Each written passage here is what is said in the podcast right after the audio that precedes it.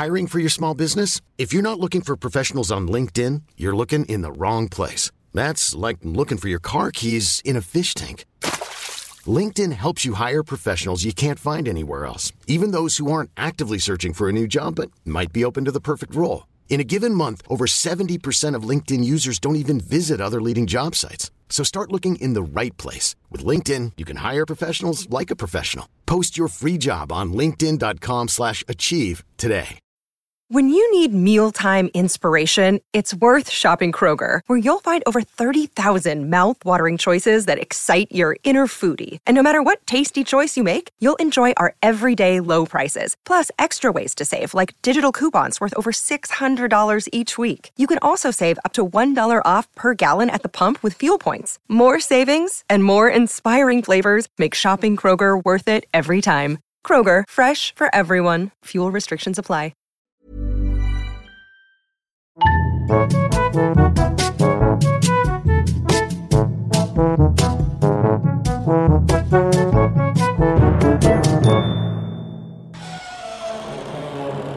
Secret Cabinet. Uh, this episode, it must be said, I recorded this a year and a half ago. So, and I still, even though I wrote this one, I still recorded the German first and then awkwardly translated it from German to English like I normally do. So, um, yeah, anyways, I do apologize for the quality on this one, but uh, here you go. Hello, and welcome to the Secret Cabinet. This episode, even the German version, is written and done by me because this is basically a guest episode, so Der Buddler can enjoy some time off. And today, one of the Bronx Zoo's most famous inhabitants, a man named Ota Benga.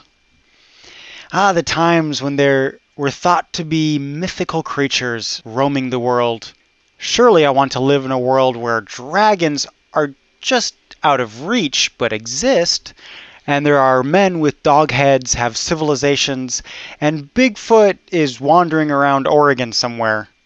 And what do we do if we find something like that? Well, we make money, of course. We'll charge people to come see it. But as the world grew smaller, some things were thought to just no longer to exist. Many things that were found were thought to be a hoax, like the platypus or gorilla. But that's okay, because even in the world we live in, people are interesting too. If you go far enough away, the people are different enough that if you took one back home and out of context, people would probably pay to see that too. We call them anthropological exhibits. Uh, in German, it's Völkerschau or People's Show. My favorite example is Buffalo Bill's Wild West show. He proudly showed the saddest moments of America to the whole world. He even paraded Indians that he that were previously defeated in battle in front of Emperor Wilhelm, Kaiser Wilhelm, and Queen Victoria. There was even some 5,000 U.S. troops and Indians took part to reenact some of these battles, including the famous generals and chiefs in the Indian Wars. Actual battles were reenacted from the Western Plains, the Badlands, Colonel Cody's death fight with Chief Yellowhand. Buffalo Bill is the most romantic figure in the American history in some ways, the idol of every man and boy. Not mine. Indians reenacting their own defeat in Europe? No. But similar things actually happened in Europe itself. Germany had some 300 different ethnicities paraded on display from uh, roughly 1870 to 1940. And that time, you could see them being paraded or shown or exhibited. You could see peoples from Africa, America, Asia, even through just by going to the Oktoberfest in Munich. Sometimes you get shows with primitives, let's say, mixed with great apes in the show. And sometimes you get humans mixed in with great apes in the ape houses. For instance, like the monkey house in the Bronx Zoo. Orangutan means forest person. And that must have been close enough to kind of categorize it together with however you categorize a pygmy from the Congo in Africa. Now, this particular pygmy had filed and sharpened teeth, and ended up being the most famous inhabitant of the Bronx Zoo, even though he was the same species as the people that came to pay and see him. Ota Benga was in fact a Mbuti pygmy. He was a slave and had been freed from his African slave traders basically for a pound of salt and a bolt of cloth by the explorer Samuel Phillips Werner, a businessman recruiting Africans specifically for this exposition.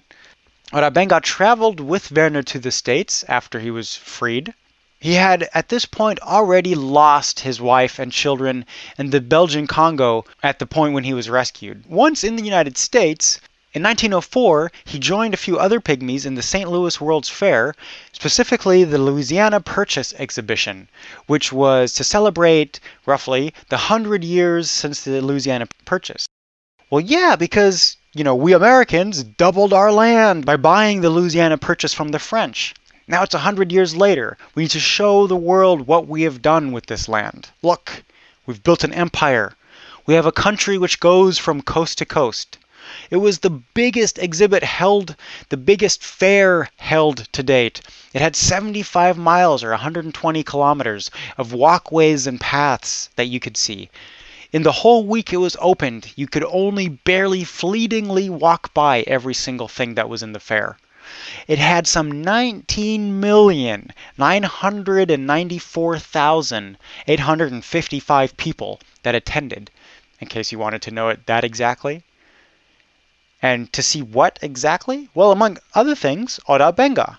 As a dignitary of a foreign country, especially, especially one as exotic as the Belgian colony of Congo, surely he was an honored guest? well, no. These weren't Europeans, after all. America had just won wars. One newspaper account promoting Ota Benga as the only genuine African cannibal in America.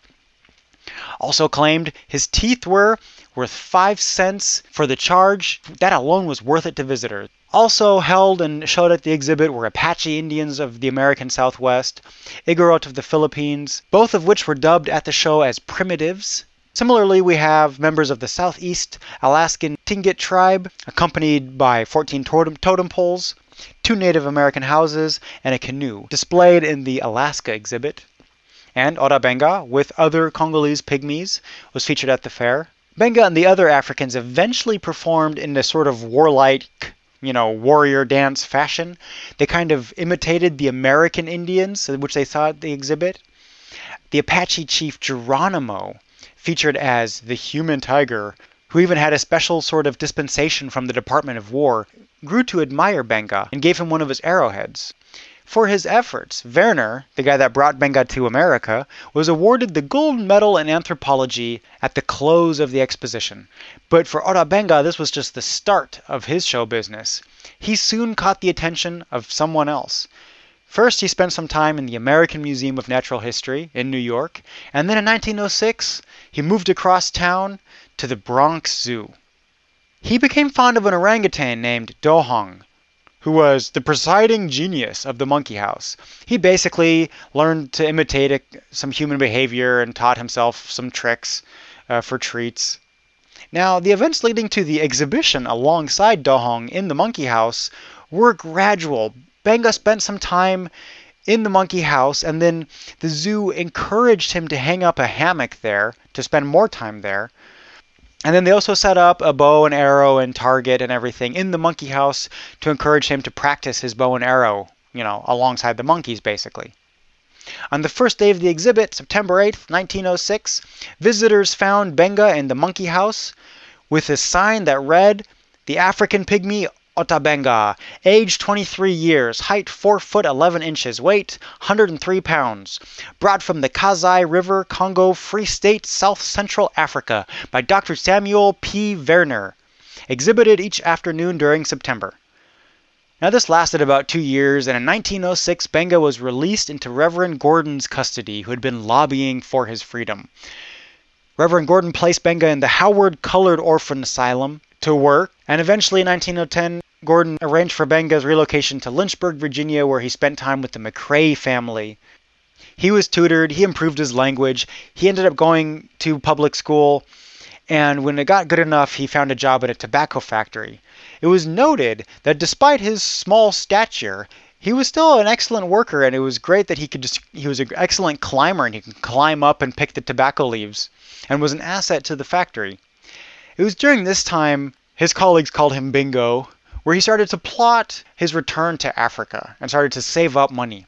Unfortunately, in 1914, World War I broke out, and a return to the Congo became ever more unlikely. Benga became depressed as his hopes for return diminished, and on March 20th, 1916, at the age of 32, he built a ceremonial fire, chipped off the caps of his teeth, and shot himself in the heart with a stolen pistol. For him, World War I never ended. If you want to find his grave, he was originally buried in an unmarked grave in the black section of, an, of the Old City Cemetery near his benefactor Gregory Hayes, but at some point the remains of both men went missing. According to legend, they were eventually from the old cemetery to the White Rock Cemetery. However, that cemetery is in disrepair, and again, you would have to go find their graves. It's not really marked. There are some similarities between Ota Benga and other people exhibited during this time. Ishi's one example. He was of the Yahi Native American tribe and was displayed in California during the same time period. Ishi died in March 25th, 1916, just five days after Ota. 2002, Ota Benga was the subject of a documentary called Ota Benga, A Pygmy in America. 2008, he had supposedly inspired the character of Ngunda Oti in the film The Curious Case of Benjamin Button. I was told about this story personally by a good friend of mine that I've known way back since high school, uh, back in Corvallis, Oregon. And one of my buddies just like bursted into my door one day, like, what's his name? Kramer from Seinfeld. And uh, was like, hey, dude, did you know that they had a guy exhibited from Africa at the Bronx Zoo? Something like that. And his name's Ota Benga. Look it up sure enough, you know, then a Wikipedia search later, I'm like, oh yeah, okay. And then uh, I've read about the cemental floss and all that stuff, but um, yeah, so uh, definitely I owe a shout out to my buddy John Veach, who be- I believe lives in Gresham, Oregon right now, because uh, he first told me about that way back in like 2003 or 2002 or something like that. So uh, that's awesome. All these things you find in Der Buddler's secret cabinet. Even sad people with sharp teeth. Amazing. Anyways, I hope you enjoyed this show and thank you very much for listening. Um, Hallo? Buddler? Ich glaube, dein Kabinett ist zugesperrt. Hello? I think it's locked. Buddler? Oh, hey. Emperor Norton. What's up? How's it going? Man, look at all the stuff I found down here. There's like these trumpets and this book made out of bound with human skin.